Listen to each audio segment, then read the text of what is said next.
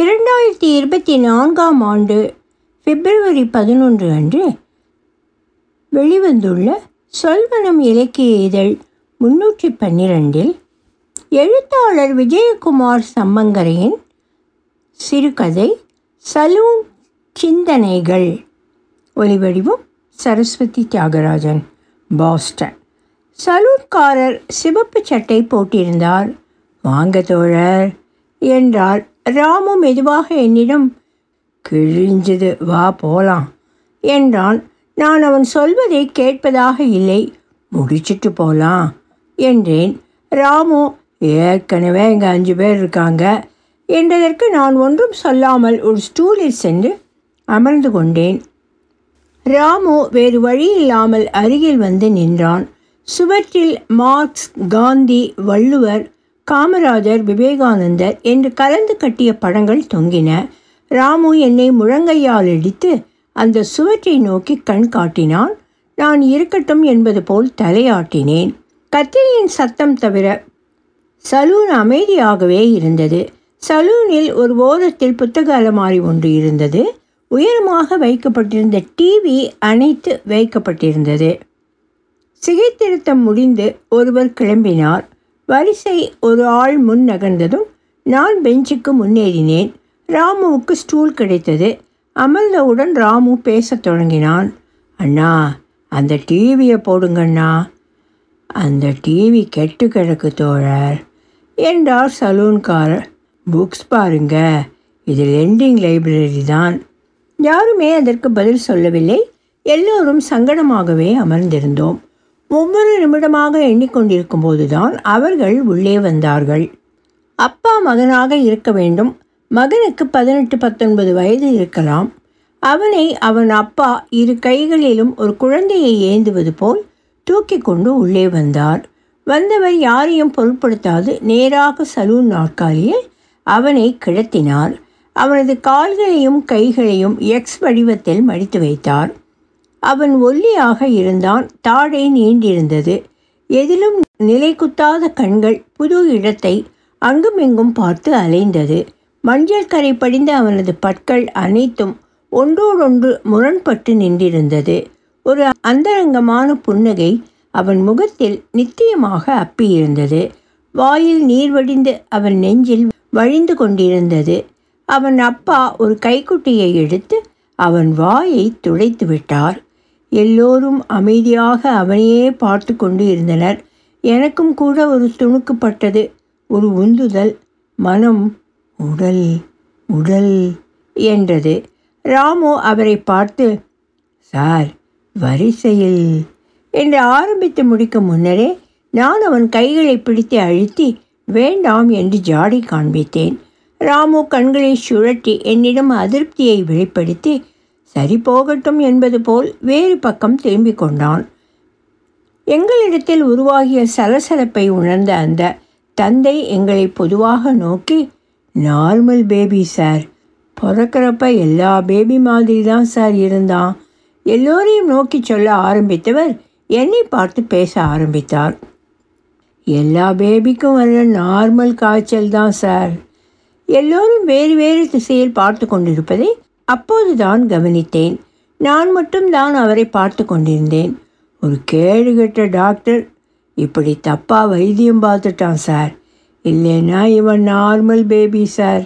பொதுவாக எனக்கும் கவனிக்கும் திறன் அதிகம் என்று யாரோ சொன்னது ஞாபகம் வந்தது. நான் அவர் சொல்ல சொல்ல தலையாட்டி கொண்டிருந்தேன். அவர் தொடர்ந்தார். இவனுக்கு ஒரு அண்ணா இருக்கான். அவன் நார்மலான பையன்.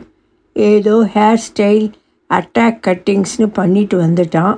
இந்தா இவன் அதை தொட்டு தொட்டு காமிச்சு எனக்கும் வேணும் அப்படிங்கிறான். அதான் சார் அவசர அவசரமாக இங்கே கூட்டி வந்தேன். என்னங்கிறீங்க?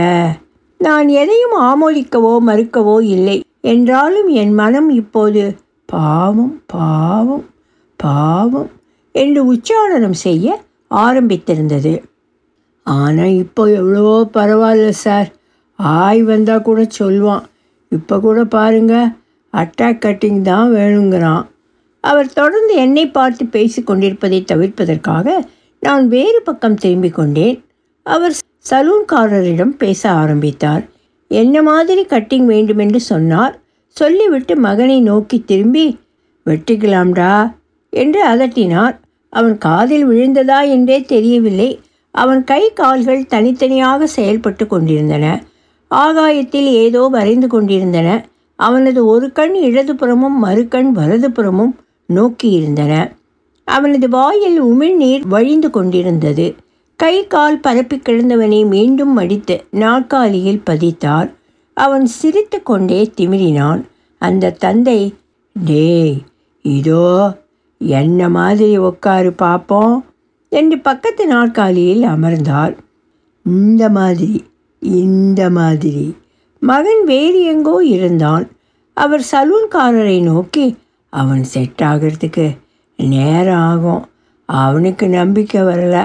எனக்கு சவரம் செஞ்சு விடுங்க.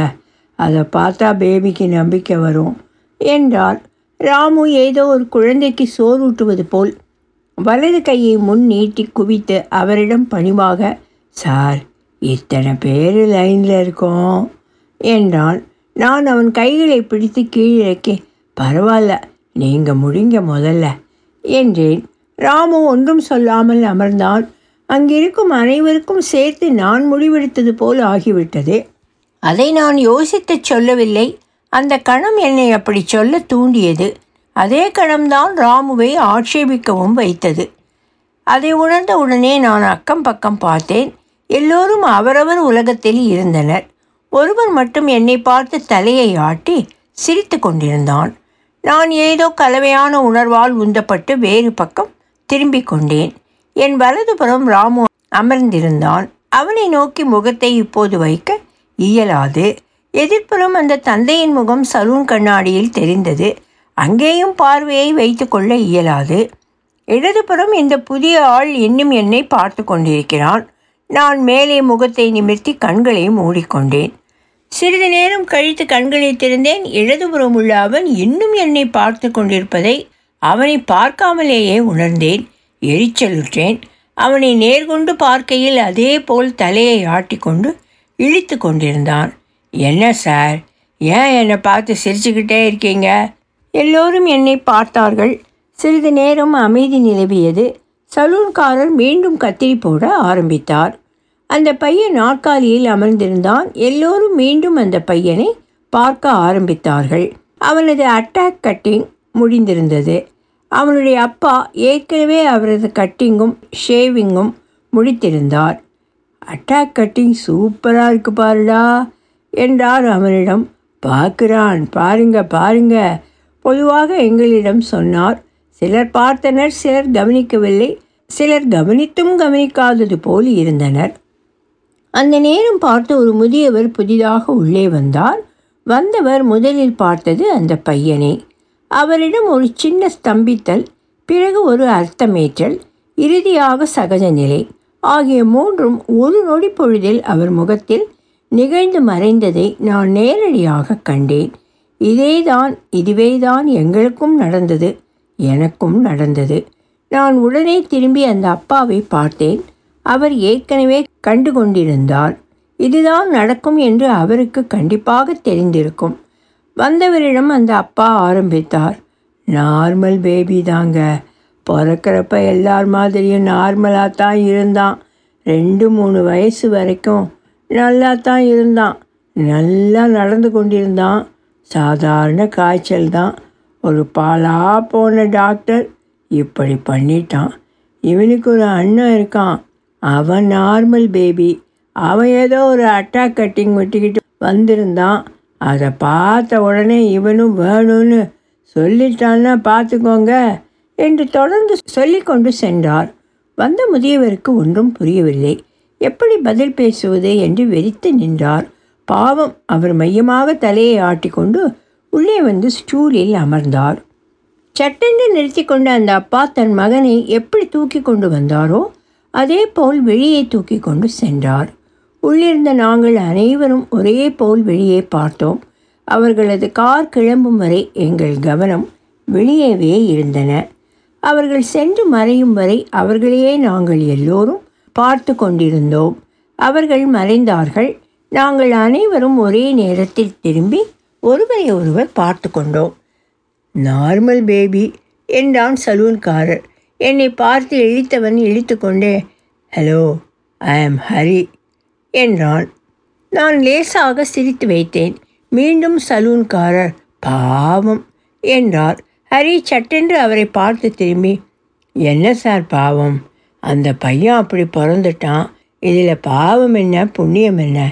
இல்லை ஒரு சின்ன அனுதாபம். இதில் என்ன தப்பு? தப்பு சரி பற்றி பேசலை சார். நான் இந்த மாதிரி நிறையா பார்த்துட்டு தான் இருக்கேன். அந்த பையனுக்காக வருத்தப்படுறேன். ஆனால் அவனோட அப்பா இங்கே என்ன பண்ணாருன்னு பார்த்தீங்களா? இங்கே யாராச்சும் கவனிச்சிங்களா? என் அருகில் அமர்ந்த ராமு ஆர்வமாக கை தூக்கி நான் கவனித்தேன் என்றான்.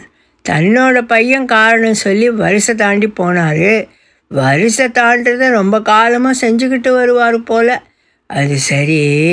ஆனால் அதை நாம ஏன் அனுமதித்தோம் ஏன்னா என்னோட நண்பன் பெரிய கருணாமூர்த்தி பாருங்க. அது சரின்னு சொன்னார். நாமளும் எதுவும் சொல்ல முடியல. என்று என்னை பார்த்து சொன்னான் ராமு. நான் டேய் கொஞ்சம் மனிதாபிமானம் வேண்டாமா? அந்த ஆள் மனசு எவ்வளோ கஷ்டத்தில் இருக்கும். நாம் எல்லாம் மனுஷங்க தான். ஞாபகம் இருக்கட்டும் என்று அந்த தந்தைக்காக வாதாடுவது போல் எனக்காக வாதாடினேன். ஹரி தொடர்ந்தான். நீங்கள் சொல்கிறது சரிதான். ஆனால் அவங்க ரெண்டு பேரும் இங்கே இருந்தப்ப நாம் எல்லாரும் ஒரு குற்றவாளி கூண்டில் நிறுத்தி வைக்கப்பட்டோம்னு யாராவது உணர்ந்தீங்களா? இல்லை எனக்கு மட்டும்தான் அந்த மாதிரி தோணுதா? ராமு குற்றவாளியா? அந்த பையன் அப்படி இருக்க நாமளா காரணம்? கொஞ்சம் இடைவெளியிட்டு ஓ அப்படித்தான் அந்த பையனோட அப்பன் நினைக்கிறானோ? அதுக்காக நாம் அவனுக்கு முன்னுரிமை கொடுக்கணுமோ? என் ராமு அடுக்கி கொண்டு சென்றான். எனக்கு என்ன சங்கட்டம்னா இங்கே ஒரு ஒழுங்கு இருந்துச்சு. வரிசை அது ஒரு ஒத்திசைவு. அது கொலைஞ்சு போச்சு. இப்போ யார் வேணும்னாலும் தன்னோட குறைய முன்னிறுத்தி வரிசை தாண்ட முடியும். ஹரி ராமுவை மறித்து ஆரம்பித்தான். அப்படியா சொல்கிறீங்க ம். அது ஒரு பார்வை. ஆனால் இந்த வரிசை ஒத்திசைவு எல்லாம் சலூன்காரர்கிட்ட இருக்கிற அதிகாரத்தால் இங்கே நிலநாட்டப்பட்டிருக்கு. ஏன்னா நாம் இப்போ இருக்கிறது அவரோட இடம். அந்த அதிகாரம் இல்லாத இடத்துல இந்த ஒத்திசைவு இருக்கிறது இல்லை. நான் இந்த உரையாடலில் விடுபட்டவன் போல ஆகிவிட்டேன். அதை சரி கட்ட உள்நுழைந்தேன் ஹரியை பார்த்து கேட்டேன். நீங்கள் சொல்கிறத பார்த்தா அந்த பையனோட அப்பா இந்த அதிகாரத்தை நெகிழ செய்ததாகத்தானே அர்த்தம். அது ஒரு முதிர்ச்சியான விஷயம்தானே. வெங்காயம். ஹரி சிரித்தான். பலமில்லாதவன் செய்ய தந்திரம்னு நான் சொல்வேன். வலிமை இல்லாதவங்க கண்டுபிடிச்சது தானே இந்த மனிதாபிமானம். எனக்கு சுள்ளென்று வந்தது. என்னை மறுத்து பேசியவனை நான் மடக்கியாக வேண்டும். கருணையோ மனிதாபிமானமோ எளியவர்கள் கண்டுபிடிச்சதில்லை. தர்மம் தன்னைத்தானே சரி செஞ்சுக்கிறப்ப நடக்கிறது. அந்த கருணை இல்லைன்னா இந்த உலகம் இருக்காது. கடலோட கருணை எரிமலையோட கருணை மாதிரி. சார் கவிதை எழுதுவாரோ? ஹரியின் கேள்விக்கு ராமு அதெல்லாம் மனம் போல எழுதுவார். படிக்கத்தான் ஆள் இல்லை. எல்லோரும் சிரித்தனர். நான் அப்போது அந்த அதிகாரத்தை ஒத்துக்கணும்னு சொல்கிறீங்களா உலக ஒழுங்கின் பொருட்டு ஒத்துக்கலான்னு சொல்கிறேன் என்றான் ராமு. அதை நிராகரிப்பது போல் தலையை ஆட்டி ஹரி சொன்னான் ரொம்ப சிம்பிள். வலிமையானவனுக்கு வழியை விடு. எனக்கு சூடு தலைக்கேறியது. கெட்ட வார்த்தை ஒன்று சொல்ல வந்தேன். அந்நேரம் பார்த்து தம்பிகளா நான் ஒன்று சொல்லலாமா? என்று சலூன்காரர் இடைவெட்டினார். நாங்கள் ஒரு சேர அவரை பார்த்தோம். நாங்கள் அவரை பார்த்தவுடன் சிரிக்க ஆரம்பித்தார். அப்படியானால் ஏதோ வலுவாகச் சொல்ல வருகிறார். தம்பிகளா நீங்கள் என்னமோ புதுசாக சிந்தனையை கண்டுபிடிச்சிட்ட மாதிரி பேசிட்டு இருக்கக்கூடாது என்ன சரியா? அப்படின்னா நீங்கள் சொல்லுங்க. ஹரி எதிர்த்தான். சலூன்காரர் குரலை செருமினார். சிறிது நேரம் கண்களை மூடி தன்னை தொகுத்து கொண்டார். ஏதோ தருபவர் போல் என்னை நோக்கி கை காண்பித்து பிறரை நோக்கி ஆரம்பித்தார். தம்பி சொல்கிற கருணைங்கிறது ஏசு சொன்ன கருணை. அதாவது எளிமையானவங்களுக்கு வலுவில்லாதவங்களுக்கு நாம் காற்ற அன்பு. அது இன்க்ளூசிவாக இருக்கணும். அந்த உள்ளடக்கிய தன்மை எல்லா அதிகாரத்தையும் வெல்லும். அது கொண்டு வரக்கூடிய ஒழுங்கு எப்பவும் கலையப்படாத ஒழுங்காக இருக்கும். சிறிது இடைவெளி விட்டு ராமுவை கை காண்பித்து தொடர்ந்தார். தம்பி சொல்கிற ஒழுங்கு பிளேட்டோ சொன்ன ஒழுங்கு தான் அந்த ஒழுங்கு ஒரு யூட்டோப்பியன் கருத்து. ஹரியை நோக்கி இந்த தம்பி சொல்கிறது தத்துவ ஞானி. நீச்சே சொல்கிற அதிமனித தன்மை. நீங்கள் திறமை கருணை ஒழுங்குன்னு மூணு தரப்பை எடுத்து அதுக்கு வால் பிடிச்சி வாதாடுறீங்க. அதெல்லாம் டயலெக்டிக்கலாக முரண்பட்டு ஒரு இன்க்ளூசிவ் அன்பு உருவாகுமான்னு பாருங்க. நான் யாருக்கும் சப்போர்ட் பண்ணுறேன்னு நினைக்க வேண்டாம். என்னை கை காண்பித்து தோழர் சொல்கிற கருணை மூலமாக தான் அந்த இன்க்ளூசிவ் அன்பு உருவாகும். எனக்கு சின்ன பதக்கம் குத்தியது போல் இருந்தது. நான் வாயெழுப்பதற்குள் ஹரி தொடங்கி இருந்தான். இன்க்ளூசிவான அன்பு கருணை மூலமாக உருவாகிற ஒழுங்குக்கு ஒற்றப்படத்தன்மை வந்து சேராதா? அது அதிகாரமாக ஆகாதுன்னு என்ன நிச்சயம்? அப்புறம் இங்கே ஒரு முரண் இருக்குது அதாவது நீங்கள் சொல்கிற அந்த அன்போட விளைநிலம் அல்லது அதை ஒரு தனி ஆன்மா கண்டுகொண்ட முதல் இடம்ங்கிறது குடும்பம்தான். குடும்பம் அப்படின்னாவே அது எக்ஸ்க்ளூசிவ் அமைப்பு தான். அப்பா அம்மா பிள்ளைகள்ங்கிற பிரத்யேக தன்மை. அங்கே தான் அன்பு முதல்ல அடையாளம் காணப்படுகிற இடம் விளைகிற இடம். உள்ளடக்கிய தன்மை வலியுறதால எல்லா பிரத்யேகமும் சாவடிக்கப்படுது. பிரத்யேகம் இல்லைன்னா அன்பு பாசம் கருணை மாதிரியான விழுமியங்களோடு உருவாக்க ஆதார சூழ்நிலை இல்லாமல் போயிடும் அப்புறம் இன்க்ளூசிவ்னு சொல்லி சர்வாதிகாரம்தான் கோலோச்சும். அங்கிருந்து வேறொருவர் அப்போ வசுதெய்வ குடும்பம் அப்படின்னு சொல்கிறது என்று கேட்டார். சார் கொஞ்சம் சும்மா இருங்க. தனிய குடும்பத்தோட விரிந்த தன்மை தான் இந்த உலகளாவிய குடும்பங்கிற கான்செப்ட் இந்த மாதிரி எல்லா ஆதார உணர்ச்சிகளுக்கும் கருத்துக்களுக்கும் அதற்கு தகுந்த மாதிரி ஒரு உட்டோப்பியன் வடிவம் இருக்குது காமம் அப்படிங்கிற ஒரு அடிப்படை உணர்ச்சிக்கு காதல்னு ஒரு உட்டோப்பியன் ஃபார்ம் இருக்குது கோபத்துக்கு வீரம் அன்புக்கு கருணை இந்த மாதிரி நிறைய இருக்குது ஹரி இப்படி சொல்லி வரும்போதே அவரது அறிவு விஸ்தாரத்தை எல்லோரும் வியந்தனர். எனக்கு கெட்ட வார்த்தை வந்தது அவனை எப்படியாவது மடக்கி விட வேண்டும். நான் அப்படியெல்லாம் சொல்லிட முடியாதே. என்றேன். வேற எப்படி சொல்லுவீங்க?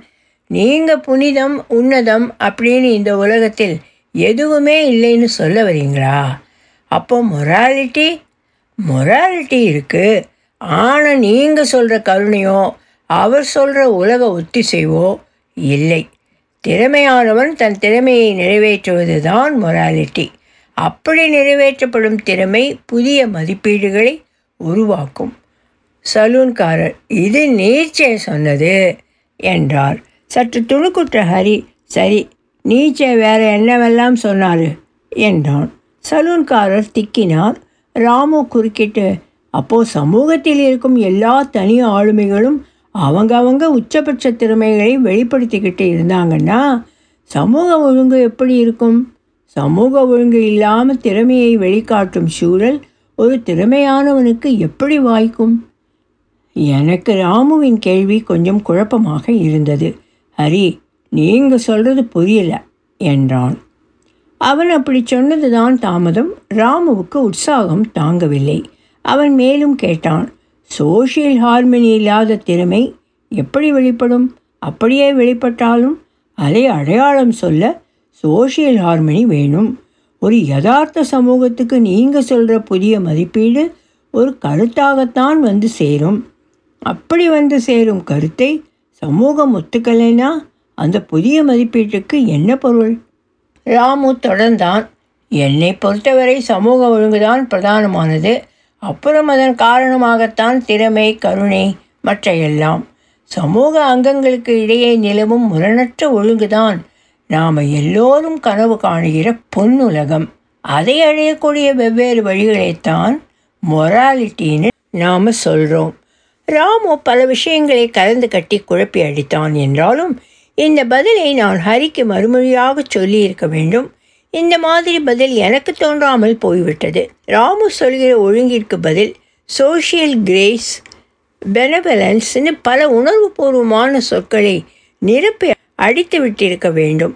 என்றாலும் ராமுவுக்கு இப்போது அறிவார்ந்த திருப்தி தந்து விடக்கூடாது நான் அதில் சென்ஸ் ஆஃப் ஜஸ்டிஸ் எங்கே இருக்குது என்றேன்.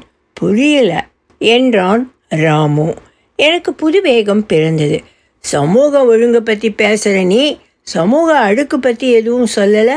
சமூக அடுக்கில் கீழே இருக்கிறவன் ஏன் இந்த ஒழுங்கை ஒத்துக்கணும்? இது அதிகாரத்தை நிலைநாட்டுற விஷயம் இல்லையா? புரட்சின்னு சொல்கிற அதிகார தலைகீழாக்கம் நடக்கவே கூடாதுன்னு சொல்கிறியா நான் சொல்லி வரும்போது எனக்கு உருவாகி வந்தது. அதனால்தான் நான் சொல்கிறேன் மொராலிட்டிங்கிறது எளியோர் மேல் கருணையோடு இருக்கிறது என்றேன். ஹரி இதற்கு எதிர்மொழி சொல்லக்கூடாது என்று விரும்பினேன். ஆனால் அவன் தொடங்கினான் பிரதர் அவர் சொல்கிற சோசியல் ஹார்மோனியம் சரி அதற்கு எதிரே நீங்கள் சொல்கிற சோஷியல் ஜஸ்டிஸும் சரி ரெண்டும் உட்டோப்பியன் ஐடியா தான் என்றான். எனக்கு பொத்து கொண்டு வந்தது. அப்போது சமச்சுவம்? இல்லை இது அந்த இது எனக்கு சட்டென்று அந்த வார்த்தை பிடி கிடைக்கவில்லை. அப்புறம் கிடைத்தது. அப்போ சமத்துவங்கிறது எல்லாம் வீண் வேலையா? அதான் சொல்ல வாரீங்களா? நான் கத்தினேன். எக்ஸ்ட்ரீம் பொசிஷன் எடுத்து பழக்கமா உங்களுக்கு? கேள்வி கேட்டால் அதற்கு வேறொரு கேள்வியே பதிலாக தருகிறான் இந்த முட்டாள். அவனை தோற்கடித்தே ஆக வேண்டிய அக உந்துதல் என்னுள் பீரிட்டது ஹரி மேலும் சொன்னான் வர்க்கமுருனை சுட்டிக்காட்டி திருத்த ஒரு தத்துவமும் அந்த தத்துவத்தால் வழிநடத்தப்படும் ஒரு வலிமையான தலைவனும் தான் தேவை. அங்கிருந்த அந்த வேறொருவர் எப்படி? ஹிட்லர் மாதிரியா? அல்லது ஸ்டாலின் மாதிரியா? எத்தனை தலை கொடுத்து அந்த வர்க்கமுருனை சரி செய்வீங்க? அதை கேட்டவுடன் அடடா! செய் இதை நான் சொல்லியிருக்க வேண்டிய பதில் சட்டென்று தோன்றாமல் போயிற்று. அமைதியாக என்ற சலூன்காரர் சட்டென்று சார் மார்க்சியத்தை தப்பாக பேசாதீங்க என்றாள். ஒரு தத்துவமாக மார்க்சியம் சரியாகத்தான் இருக்குது அதை நடைமுறைப்படுத்தும் முறைமை தான் தப்பாகிடுச்சு. மார்க்சியத்தை போதுமான அளவு ஜனநாயகப்படுத்தலை. அதற்கு நேர்மாறாக மார்க்சிய சித்தாந்தம் கம்யூனிச கட்சியின் தனியுடைமை ஆயிடுச்சு. கட்சி சித்தாந்தத்துக்கு வெளியே இருக்கும் பெரும் திரளை கையாள வன்முறைங்கிற முறைமை பிரயோகப்படுத்திட்டாங்க. என்றான் சலூன்காரர்.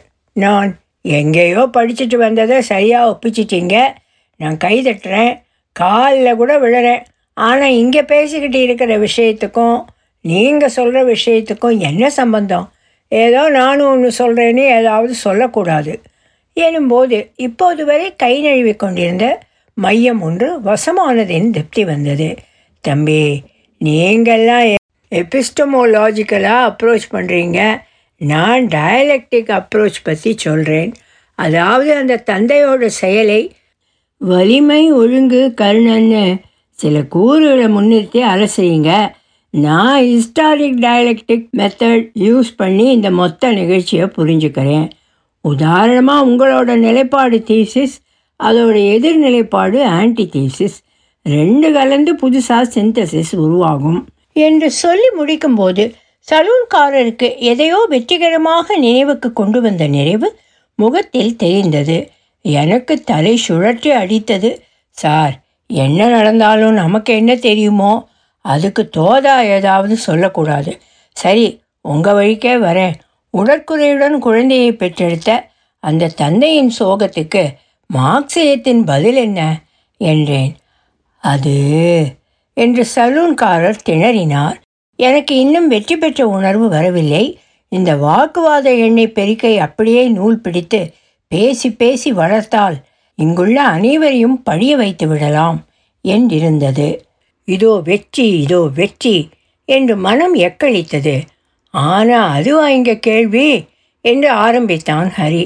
நீட்சேவின் அதிமனிதனா பிளேட்டோவின் ஒழுங்கா இயேசுவின் கருணையா மார்க்ஸின் டயலெக்டிக் பார்வையா எது மொராலிட்டி அதுதான் கேள்வி. எனக்கு வெடித்து விட்டது. டேய் என்றேன். அவனை அதிர்ந்தான். சாதாரண அடிப்படை மனித உணர்ச்சியை அறிவாளித்தனமாக கையாளறேன்னு பேசிக்கிட்டே போகிற உனக்கு மட்டும்தான் வார்த்தை பேச வருமா? என்று எழுந்தான் ஹரி. நான் அவனை விட வேகமாக எழுந்து உன்னை விட பலசாலி ஒன்றை மதிக்கலாம். அதுதானே நீ சொல்கிற மொராலிட்டி இப்போ பார்த்துடலாம் யார் பலசாலின்னு. கையை மடித்து விட்டேன் ஹரி அதிர்ந்து நின்றான். ராமு எழுந்து என்னை தள்ளி வெளியே கூட்டி வந்தான். சலூன்காரர் கூடவே வெளியே வந்தார். தம்பி கோவிச்சுக்காதீங்க. பின்ன சாதாரண மனித உணர்ச்சியே இல்லாத மாதிரி அடிப்படை மனித உணர்ச்சி மேலே இத்தனை தர்க்க சிந்தனை வைக்கணுமா? அந்த அப்பனை பார்த்து சாதாரணமாக அனுதாபப்படுகிற உணர்ச்சியை இத்தனை சொல் போட்டு மூடி மறைக்கணுமா? சலூன்காரர் இல்லை தம்பி அந்த தோழர் தனி மனிதனோட அதிகாரத்தையே பெருசாக நினைக்கிறாரு. நீங்கள் பொறுமையாக இருங்க. ஒரு சிந்தசிஸ் உருவாகும். போடா லூசு என்று கையை ஓங்கினேன். சரியான சமயத்தில் ராமு என்னை தள்ளிவிட்டான். கீழே விழுந்த நான் எழுந்து யாரையும் பார்க்காமல் எதிர் திசையில் நடக்க ஆரம்பித்தேன். மனம் சிந்தசிஸ் என்ற சொல்லை பிடித்து கொண்டது. Synthesis synthesis. சிந்தசிஸ். என்று வாய்விட்டு சொல்லிக்கொண்டும் பற்களை வெறிவிக்கொண்டும் நடந்தேன். ராமுவும் சலூன்காரரும் என் பின்னால் வருவது போல் இருந்தது. நான் வேகமாக நடையெடுத்தேன். சிந்தசிஸ் சிந்தசிஸ் என்று மனம் சொல்லிக்கொண்டே இருந்தது. ராமு வேகமாக என் பின்னால் வந்து என் தோளை பிடித்து நிறுத்தினான். மனம் சிந்தசிஸ் என்றது. எங்கடா போற? என்றான். மனம் சிந்தசிஸ் என்றது. சொல்லுடா என்றவனை அவனுக்கு பின்னால் வந்து சேர்ந்த சலூன்காரர் அவனை தொட்டு எதிர்ப்பக்கமாக கை காண்பித்தார். ராமு அங்கே பார்த்தான். சிந்தசிஸ் சொல்வதை நிறுத்தி கொண்டு அவர்கள் பார்த்து கொண்டிருந்த திசை நோக்கி நானும் திரும்பினேன். அங்கே அந்த தந்தை ஒரு மருந்தகத்தில் வரிசை தாண்டி கொண்டிருந்தார். எக்ஸ் வடிவத்தில் அவர் கையில் அந்த பையன். அதை பார்த்தவுடன் கோபாவேசமாக விறுவிறுவென்று சென்று அவரை தொட்டேன். என்னை நோக்கி திரும்பியவர் நான் வாயெழுக்கும் முன்னதாகவே தயக்கமேதும் இல்லாமல் புதிதாக ஆரம்பித்தார். நார்மல் பேபி தம்பி பிறக்கிறப்ப நார்மலாக தான் இருந்தான். அவர் சொல்லி கொண்டிருக்கும் போதே நான் அவரை பழார் என்று அறைந்தேன்.